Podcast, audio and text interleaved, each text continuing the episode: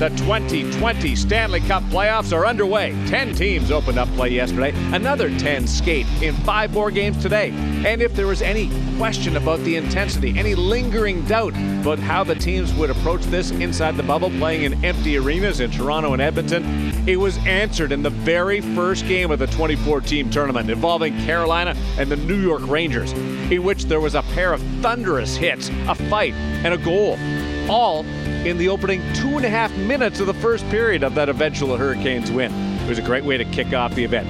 Watching it, preparing for their own debut, the Vegas Golden Knights will practice once more today before facing Dallas tomorrow, Monday, in the first game for both in the Western Conference round robin that will determine the top four seeds in the opening round of the Stanley Cup playoffs.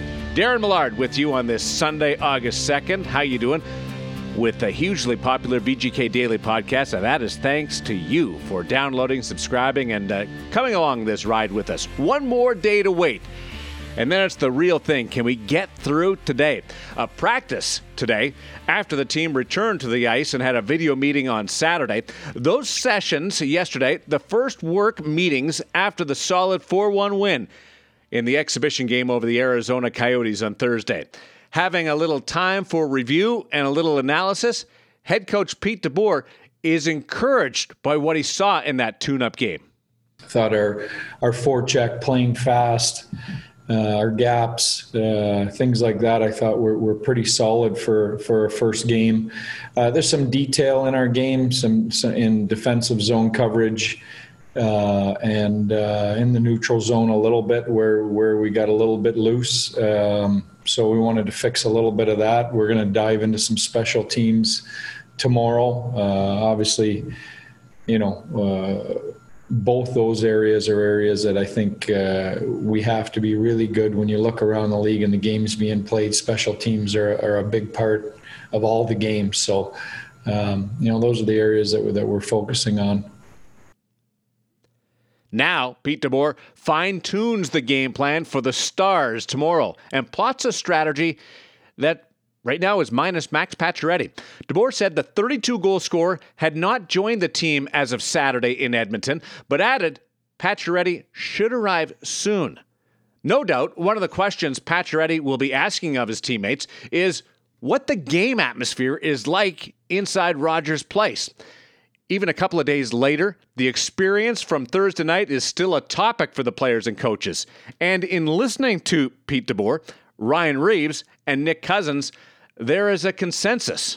I thought it was a playoff pace. It was physical. Um, I think it didn't look like teams were really trying to feel each other out. It was. It looked like they were trying to get ready for playoffs. Um, you know, with the no fans, I think you noticed it in warm ups a little bit, and you notice it when you're sitting on the bench. But once you're on the ice, I think um, you know, it's it's hard to really notice stuff like that when you're trying to get into a battle and win a puck, and um, so it it is different, but um, I think they did a good job.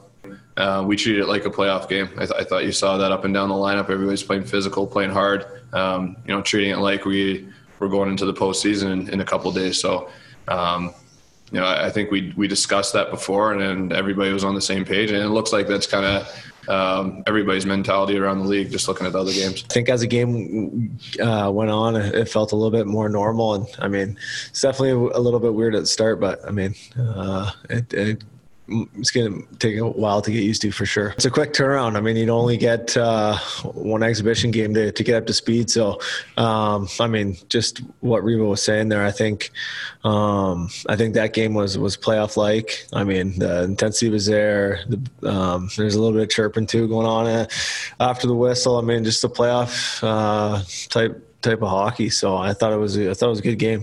Uh, a little strange, uh, to be honest at the beginning when you got out there, but once the puck dropped and the game got going and the juices got flowing, uh, honestly, you didn't really notice it. Uh, you know, you just you, your focus turned to the game and your line changes and what was going on on the ice. So uh, they had they had piped in some uh, crowd noise. Uh, they had told us before the game and uh, at different points, and I thought that you know created a little bit more of a game like atmosphere the, the the times you could hear that but uh, yeah, I, you know, from from my vantage point, it was strange for a few minutes, and then it was a, a regular game.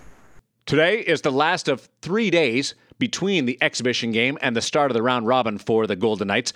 A stretch that included a complete day off the ice on Friday, the first of its kind for the Golden Knights inside the bubble. So, what do you do in that kind of situation? You can't go out and about the city.